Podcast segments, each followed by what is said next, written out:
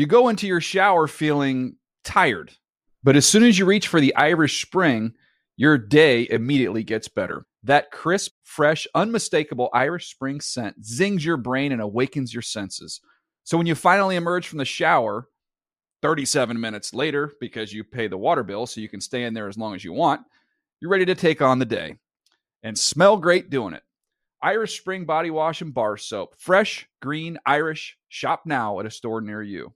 Building a culture, this is where the culture has to be yours.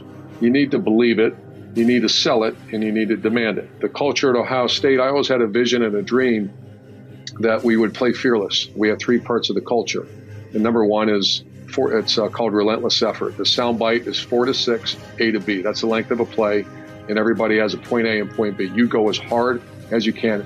The number two is called competitive excellence, and that's a John Woodenism, and that's I want you to embrace. We're going to work harder than anybody else in America. And then the final piece is it's called power of the unit, and it's love. The greatest form of motivation is the brotherhood.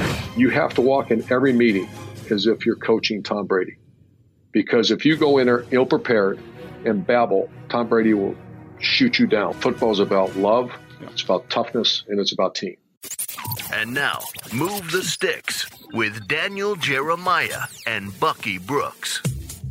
What's up, everybody? Welcome to Move the Sticks, presented by Castrol Edge. DJ Bucky with you, and we have a uh, a fun episode today, a special episode because we got some big news this morning, Buck. Yeah, big news. It's it's really looking like Urban Meyer is about to go to the Jacksonville Jaguars, and so for us, it's something that we've talked about for a long time. Uh, Urban Meyer is a proven program builder. He's a guy who has a tremendous amount of success at the collegiate level, and even though he's making a transition from the college game to the pro game, uh, and having multiple conversations with him over the years.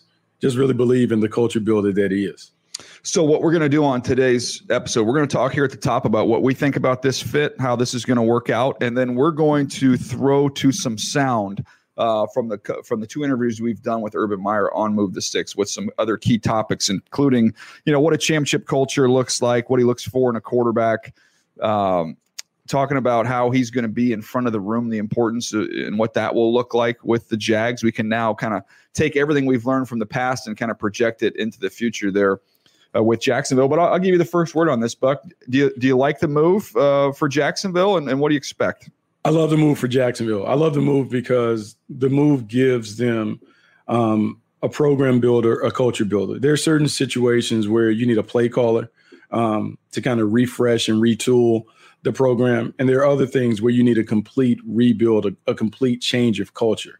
And I know we talk about that word being overused and kind of misappropriated, but I think it's really applicable here because in Jacksonville, when you have lost as much as they've lost in recent years, there's a I mean, a lack of confidence around the building. There's a lack of maybe I would even say self esteem around the program. And you need to build that up. And the best way you can build that up is to have someone walk in not only full of confidence, but full of, um, I guess, knowledge of how to do this. And so, because Urban Meyer has done it, and I know everyone will point to Ohio State and Florida, but I think the bigger things to me, because he was able to do it at Bowling Green and at Utah, I think his ability to do more with less really applies in this situation because everyone thinks it's about acquiring the best players and all that other stuff, and it is, but it's also about developing players and putting the pieces of the puzzle together so you can have the best team. I think his experience should serve him well in this in this situation.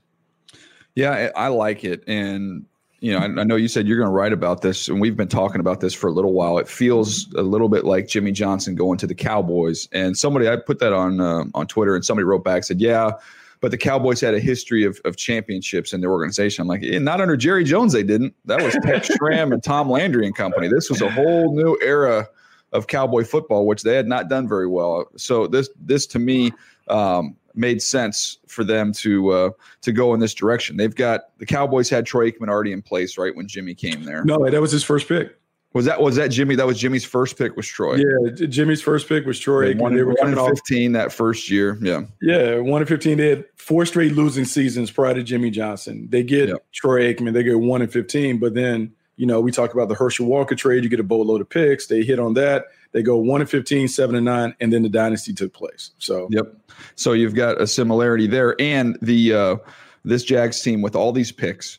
Now they don't have the Herschel Walker trade, but they come, I think, what four of the top sixty-five. Buck is that what it yeah. is? For the top 65, uh, like a hundred million in cap space potentially.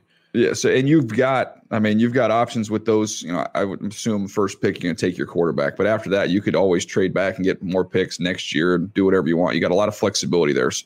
So that to me gives you a chance to build what we've said. Urban Meyer needs to go someplace with a young roster um, and kind of build it from the ground up. Him going to a, a veteran established team, I don't think would make as much sense. Uh, but he's got a chance to craft this thing and build it however the heck he wants. So that to me is interesting. And then look at the landscape of this division. You've got um, Indianapolis, who could Mhm. be in a situation where their quarterback retires. So that's a little bit of a reboot there. You've got Tennessee, who more than likely is going to lose their offensive coordinator. So they've got a little uh, uh, turnover there. And then Houston, I don't want to use the word dumpster fire, but it ain't great. It's not great. The repu- the the uh, relationship there between their quarterback and their organization is not good. They don't have draft picks.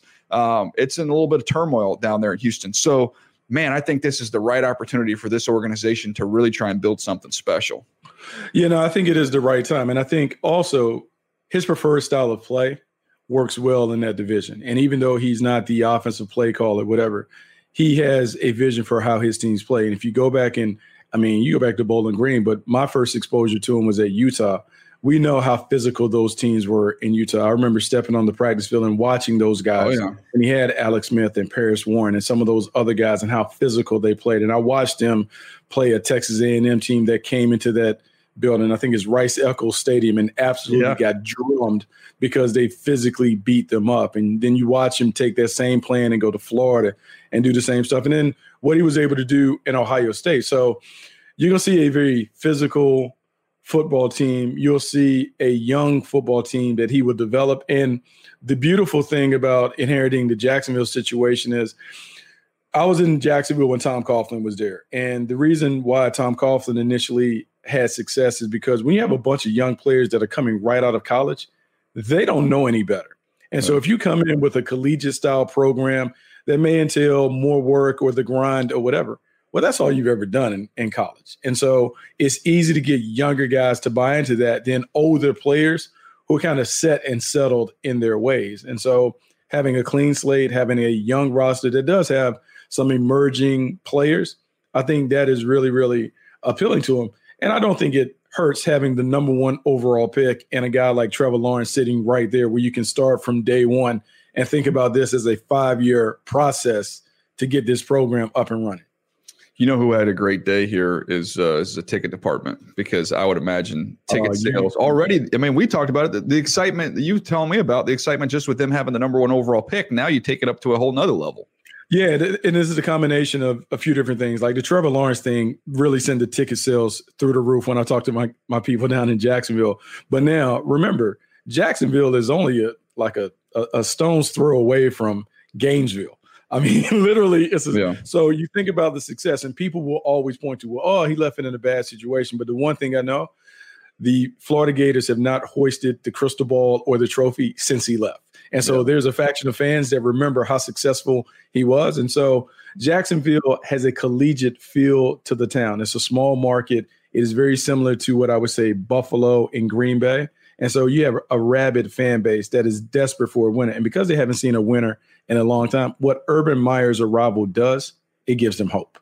No doubt. Um, well, let's get to it here. Let's get to some of the uh, the answers to these questions we had for Urban Meyer when he joined the show. Um, over the last couple years, we've had him twice. So uh, the first one I want to get to here is a, a conversation we had. And we got a chance to ask him about what a championship culture entails. So here's uh, here's his answer to that question. Well, it's a lot of work. It's something that I think is one of the most overused words in the English language. I don't think people understand it. To say that I really did, I did not uh, as a young coach. And I think culture is everything. And I actually talk quite a bit on that. We teach a class in leadership. And so, for example, uh, culture to me, I know there's many definitions. Culture to me is what does your product or what does your team, what does your organization look like? What does it feel like? And what does it act like? and not necessarily when you're winning by 40 points against FAU. It's what, what's it look like in a rivalry game? What's it look like and feel like and act like on fourth down and two, know, or in the stock market turns upside down, you know, and And culture is it's got to be the vision of the CEO or the man, the head coach, and you can't really ver- you can't waver on your culture. So I think it's it's you, you look at all successful programs. I think that's one of the reasons why Ohio State is so successful. We built a culture that survives adversity, that survives uh, early entry in the NFL draft, a coaching change, and I think culture is essential to. You look at the Patriots, and you can say, "Boy, they got a great coach. They got a great, you know, great players." Absolutely, that's true. But name someone who doesn't have a great coach and a great player in the NFL. They're all great. Mm-hmm. The thing that makes the New England Patriots unique is their culture, developed by Bill Belichick, is survives transition of players, survives injuries, and it's culture every place that you go, do you build the culture a little differently based on what the history of the program is, or is it something that is in you that you have a core set of things that you believe in, and the program kind of follows to that? Well, what a, what a great question, and uh, I appreciate you asking because these are, by the way, you guys are great. These are real. Sometimes I do interviews and it's like a clown show. You know, this is this is really good stuff. We're trying to learn, so, coach. So building a culture, this is where the culture has to be yours first of all, respect what was there before. However, and I this I'm going to give you the speech. It's you need to believe it, you need to sell it, and you need to demand it. So believe it. It has to be an objective truth. For example, if I walked in a place and I said, if we throw for more yards, then the other team will win. That's a lie. That's not true. You know, the culture at Ohio State we built, I can go through it with you, is all it's time tested. It's built on objective truths. It's built on history. It's built on experience. And I can share that with you at the end. Then you have to sell it. We're in a world right now that back when I played, your coach said do something, you did it. Not now. You have to sell it over, and we use social media, we use messaging, constantly selling our culture. And then there reaches a point with your staff and your players that you have to demand it. And if you're not living under our culture, you have to leave. And so it's believe it, sell it, demand it. The culture at Ohio State, I always had a vision and a dream that we would play fearless. And I've worked at so many places where the players were scared to make mistakes. And so my first part, we have three parts of the culture. And number one is for, it's uh, called relentless effort. The sound bite is four to six, A to B. That's the length of a play. And everybody has a point A and point B. You go as hard as you can. If you make a mistake, no problem. But that's a soundbite that I know our players had constantly going through their mind during the course of the game is I don't care if I make a mistake. You know, you go as hard as you can. And I've had uh, you know, I've been criticized. Some of our teams have had penalties over the years, and I would be okay with penalties as long as it was non-effort related. Now, stupid penalties I had a problem with, but if you're going to go as hard as you can, you can't say, "But don't make any mistakes," because then uh, players in conflict. The number two is called competitive excellence, and that's in John Woodenism, and that's I want you to embrace. We're going to work harder than anybody else in America, and I don't want you to complain about it. I don't want you to worry about it. You know, I tell them in recruiting that you are going to be rewarded in the NFL most likely, and we're going to win. Just do what we ask you to do. It's going to be the most miserable, hard stuff you've ever done, but embrace it. And then the final piece is it's called power of the unit. And the greatest form of, I use the word inspiration instead of motivation because motivation is short lived. Inspiration is long lived and sustains. And it's love. The greatest form of motivation is the brotherhood and that's used in the special forces, that used in the best forms of corporate America, and the best teams and the best units are those that love each other and care about each other. So that's the culture of Ohio State. It's funny hearing him talk about that and talk about different spots and how you come in. But I think the one thing that is apparent is that you absolutely understand that he knows exactly what he's doing. He knows exactly what he wants and what he's going to demand from his team. And I think it's it's really, really important. It's important when you're building a program to to have a plan, to have a blueprint, to know when you need to deviate from it. But I think the one thing that you get from those conversations, he knows exactly how it's done. And when he mentioned a tried and true, a proven formula, I think that's really, really important. Yeah, sometimes I think we can look at things and say, is this the right plan or the wrong plan? I think the important thing is you have a plan. Um, and he has a map, he has a plan of what he wants it to look like. Now, we'll see, is it all going to work? Um, and we're both optimistic about it. We none of us know. We don't know for mm-hmm. sure, but I do know he goes in there with a map and a and, and, a plan here for what he wants the Jacksonville Jaguars to look like. So we'll see how that all comes together. Yeah, it's funny because having having played in Jacksonville and been associated with the Jaguars for a long time, I can tell you when Coach Coughlin came in, when Tom Coughlin came in with that collegiate feel, he did have a plan. And the one thing I can give him credit for is he built a winner. This was a, t- a franchise that was very, very competitive under his watch. Uh, went to playoffs, and it was a hardworking franchise that was tough and detailed and disciplined and all those things. I think with Coach Meyer going back or coming in, I think he would put in a, a, a program or a culture that's similar, but in his own image. And I think it's important because I think the fans around Jacksonville certainly understand what it looks like when it's been successful. And I think the familiarity of that collegiate feel will will will encourage a lot of people that support the franchise and the team. Well, we talk about culture. There's a something else that's going to be very important and instrumental to his success. Um, and this was the next topic uh, we brought up with Coach Meyer. The, the quarterback position, as you know, is the hardest one for us to scout. Uh, each and every year, you think you've got it figured out, and you don't. Um, so I'm always trying to figure out what guys have, have done well and figure out what they're looking for. We've asked all kinds of players, coaches, uh, GMs, etc. And I remember I actually listened to one of your, I think it was a post recruiting press conference and I pulled out my pen because somebody asked you the question about what you looked for in quarterbacks, and I had competitive spirit, toughness, leadership, intelligence, and get out of a bad play. Now, the first four are pretty universal that you hear from a lot of different people. The last one, with the way the game is played today, I thought was fascinating. Can you just kind of expound on that and, and what you have to be able to do to get yourself out of a bad play? Sure. Um, the, I feel very strongly about that. We actually did a show on Fox about uh, that. And it's amazing to me in the NFL that you have all this available information and you make a mistake on drafting a quarterback. That that amazes me. And it's the same thing in recruiting. I get very upset when one of our coaches recruits someone and you know competitive everyone black white tall short fast slow um, from south from east from west you know all those things don't matter you know society wants to believe that matters uh, those type of things it doesn't can you get your job done and, and do you fit these qualities? So, for example, uh, every great quarterback we had was the most competitive guy on the team. The number two thing, he was the toughest guy, and you have to be nowadays. You're the face of the program. If you're not tough, don't don't draft him, and we shouldn't recruit you. Number three is, are you intelligent? You know, you have to, this is a complex game. You have to not only choreograph uh, ten guys on your offense, but you have to understand what the defense is doing. Uh, are you lead? Can you raise the level of people around you, the play around you? Uh, if you can't, I know you throw the ball well, but you can't play here because the quarterback's the most unique position in all of sport. You have to be a leader. I've had quarterbacks say to me, "I'm just not vocal, coach. I'm not a great leader," and I'm like, "Okay, well, you, I know you throw the ball well, but you're you're not playing. You can't play."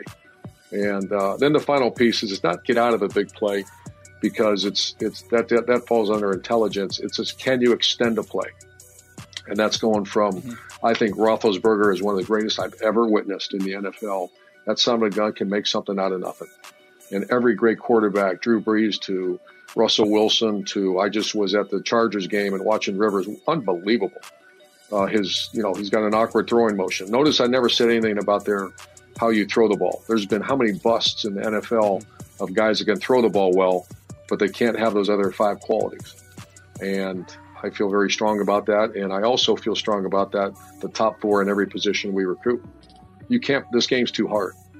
And you'll get exposed on, you know, third down or fourth down and two in the third quarter on a bad weather day when you're down by seven if you don't have those top four qualities. What do you think, Buck? I mean, I, I think he hit the nail on the head. I think what's interesting, he he talked about all the qualities and didn't mention any of the physical stuff. It was all about how the guys made up and the competitiveness and the toughness and the ability to lead and inspire. And DJ, we have talked about it on the program before. The one thing that you look for from a franchise quarterback is does he give those around him hope? Do you feel like if we give the ball back to QB1, we have an opportunity to win because he'll find a way to get it done? And we don't know what that looks like, but he will find a way to do it. And I think your analogy is the best one that I've heard in a long time. If he was playing pickup basketball with just four dudes, can he find a way to stay on the court? Yep. That's really what it's about. We can talk about all the stats or whatever. Are you a winner? Can you get your team to the winner circle in spite of the circumstances? That's what I want for my QB1. Yeah, it's interesting. I, I, think a lot of people will, will show the image of Urban Meyer sitting in the stands this year for the Clemson Ohio State game, where Justin Fields uh, did outplay Trevor Lawrence in that game. And I think a lot of people are going to point to that, and it'll create some conversation of, man, could they potentially take him over Trevor Lawrence? And I think people soon forget the year before, if you remember in that game, mm-hmm. you talked about competitiveness, toughness, and leadership. How about the shot that Trevor Lawrence took um, that, that thought might knock him out of the game? It was a penalty on that one, as everybody mm-hmm. knows. Mm-hmm. They come back out onto the field, and next image I have is of Trevor Lawrence taking off and running for 60 plus yards, and then coming back and, and taking over that football game. So to me, I think he checks that entire list off. He absolutely checks that off. And I think when you go back and look at his history, he has only lost four games, I want to say, in his lifetime from high school through college. And I think, man, winners win. And I think there is something to that. And you talked about the toughness. The one thing that I would never question about Trevor Lawrence, we can talk about how he's a generational talent in terms of his ability to throw it. He's a tough dude. And even when it wasn't going right in the game in the semifinal, when they lost to Ohio State, I never saw him flinch. I never saw him blink. I never saw him stop trying. I didn't see him kind of roll roll up and say, you know what, I'm going to the draft. So hey, I'm good, coach. Tap me out he played to the end. And I think there's something to be said for the toughness and the competitiveness that's necessary to be a high end winner. Let's stay on the toughness thing because we, we got a couple more uh, bites from him on uh, on just how important that toughness is, especially at the quarterback position. What is it about when you're thinking about Urban Meyer style of ball and the toughness part of it? Why is toughness so essential to being able to win in this game? Well, the game uh, was about toughness years before we entered the scene, and I got news years after us. This game, I know there's, you know, spread offenses and and uh, what's the other one, air raid and and all that. And the, the bottom line is that when you start, the objective is to win conference championships, and then the next is to win. Uh, the ultimate is the national title, and it will never be done unless toughness is part of that team. And toughness, uh, to me, is fight through injury, fight through adversity you know, toughness doesn't mean a bully. Doesn't mean that I'm going to go take a cheap shot at someone. To me, that's stupidity, and that's being a coward. You know, toughness to me is the guy that uh, is going to run down on kickoff at 22 miles an hour and hit something going the other way at 20 miles an hour. You know, and it's it's the guys on punt team. It's the guys that the defensive tackles, nose guards. Toughness to me and, and coaching to me is getting people. Co- coaching to me is getting people to do the unthinkables, the hard, you know, a guy that can teach a guy how to throw a corner route or catch a touchdown pass, that, you know, Donald Duck can do that. You know, can you teach the toughness and demand the toughness? To me, that's a great coach. And that's got to be a part of your culture. Because the game will, I got news. I don't mean to disappoint some of these people that think that throwing the ball is the only way to win. You know, I see some of the hires in the NFL and I see some of the, you know, to me, it's almost a disrespect to the game of football. Football is about love yeah. It's about toughness and it's about team. That is great stuff, Coach. I you know I keep hearing the word toughness. When, with the Baltimore Ravens and the scouting department, we um, had speed, toughness, and instincts were the three that we kind of boiled everything down to, and that's what that culture of the Baltimore Ravens has been about forever. And it's no mystery to me that they've continued to win year after year. The players change; it doesn't matter because that's where they're uh, where they hang their hat. When you're evaluating quarterbacks, how can you determine if they have the right toughness, the right stuff inside to be the leader of the team and really a, a winner? Well, that's a great. I, I agree. How do how do so many people make mistakes, me included? And in the NFL, when you have all that time and resources, how do you? Well, you get enamored by how the guy throws the ball. Well, I got news. That's a lot of people throw the ball well. What throwing the ball well is not make is does not make Tom Brady Tom Brady. Drew Brees, uh, what the reason he's the way is is not because he throws the ball well. And and the, the Rivers guy, uh, he actually doesn't throw. It's an awkward throwing motion, but he's a tough, tough guy, and he's a leader and he's a competitor. So uh, the older I got, we made very few mistakes on quarterbacks, and that's because we had set criteria that I would not, we would not take you if you didn't fit our criteria. And how do you evaluate toughness? I love the guy like Joe Burrow. I know he, he had all his success after he left us, but he was unrecruited. But we took him because of basketball. He was a maniac competitor tough as nails, under recruited, and we said, let's take him. JT Barrett is the most glorified, uh, most uh, accomplished quarterback in the Big Ten. Why? Yeah, he's a little undersized. He doesn't have the greatest of arm, but he's tough and he's competitor. And uh, toughness is not that hard to identify if you really do your homework.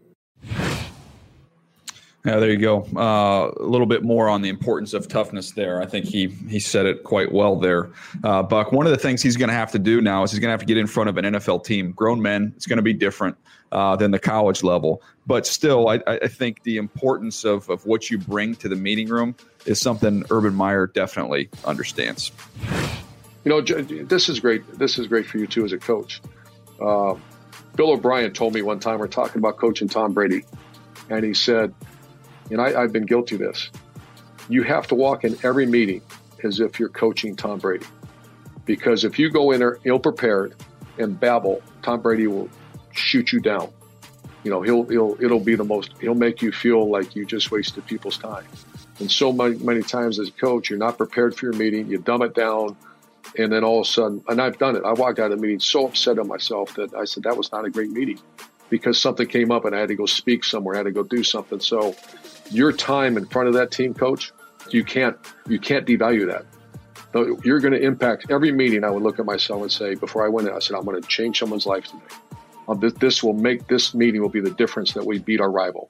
And so, I, after talking to Tom O'Brien, I would just challenge my coaches all the time, and I'd walk into meetings and say, you know, that was a good one or that was not a good one. And you have to, and I'm challenging you, coach, as a head coach of the high school. You realize that there's some 16 year old in there, you're going to change his life. And if you look at that, you imagine how good that meeting's going to be. Yeah. If you know there's there's four people in that that I'm not only going to change his life on the football field, I'm going to make him a better husband and father today. Tell me how you're going to react to that. You're going to attack that meeting like it's the last meeting you'll ever have. I think some people don't look at it that way. Yeah, I think that shows you the intensity and the detail uh, there that you're going to get from Coach Meyer there, Buck.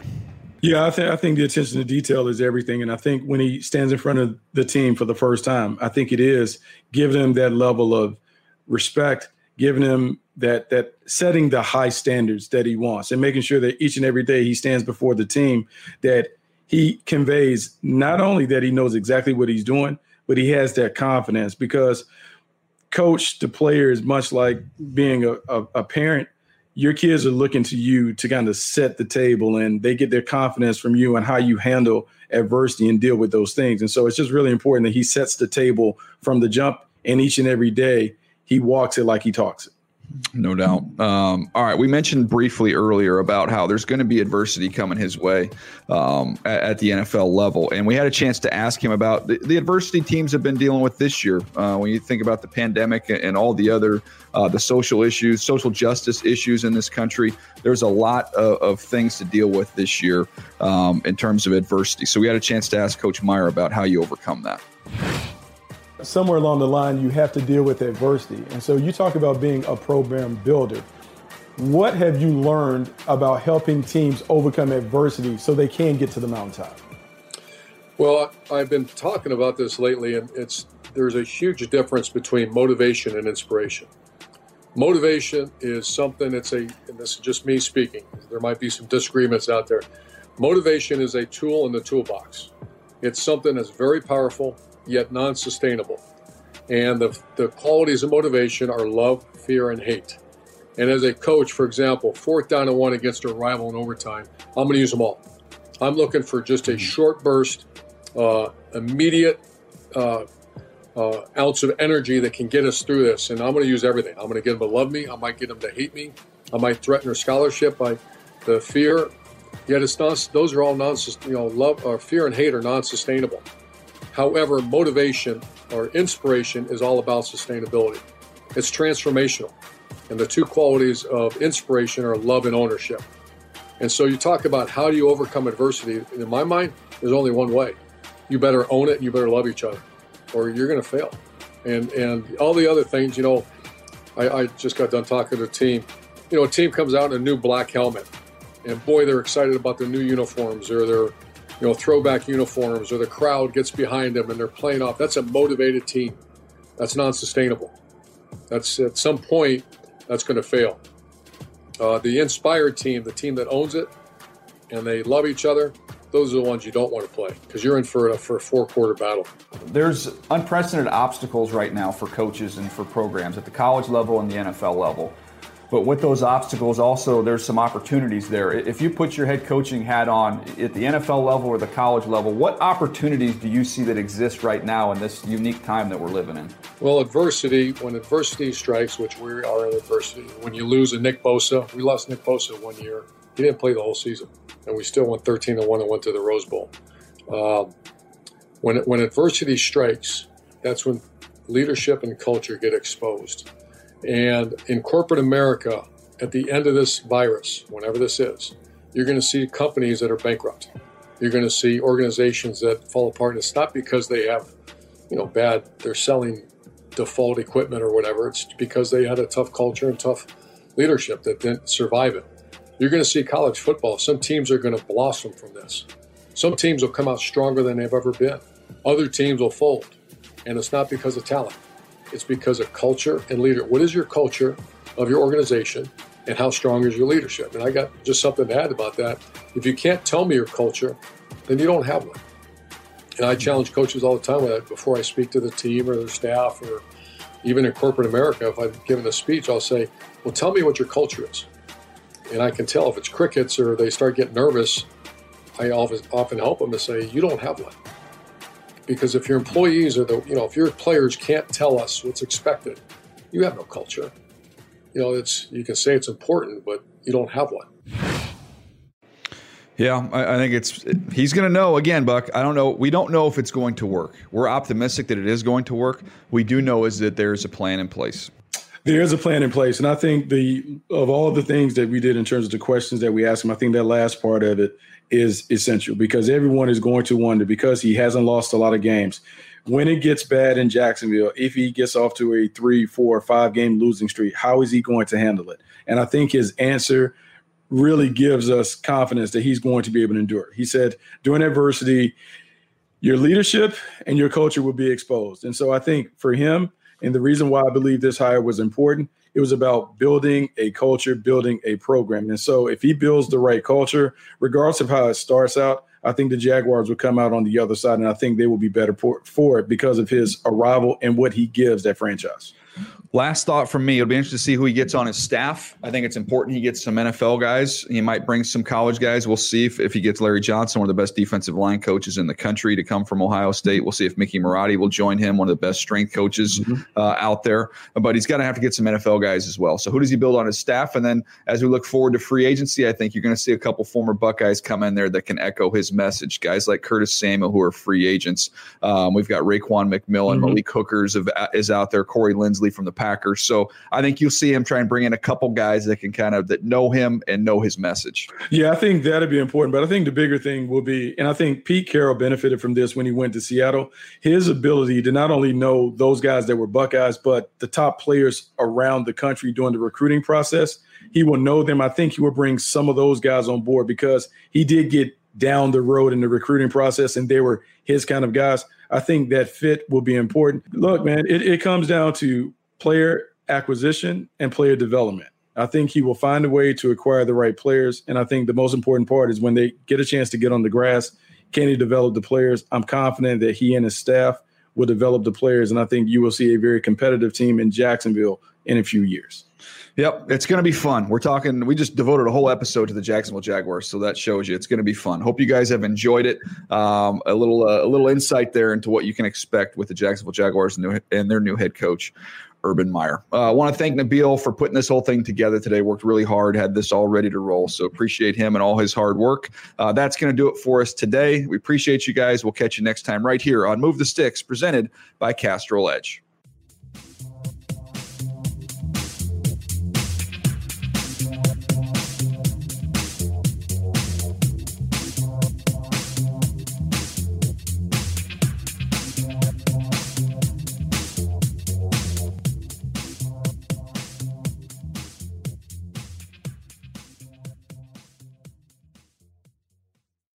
You go into your shower feeling tired, but as soon as you reach for the Irish Spring, your day immediately gets better. That crisp, fresh, unmistakable Irish Spring scent zings your brain and awakens your senses.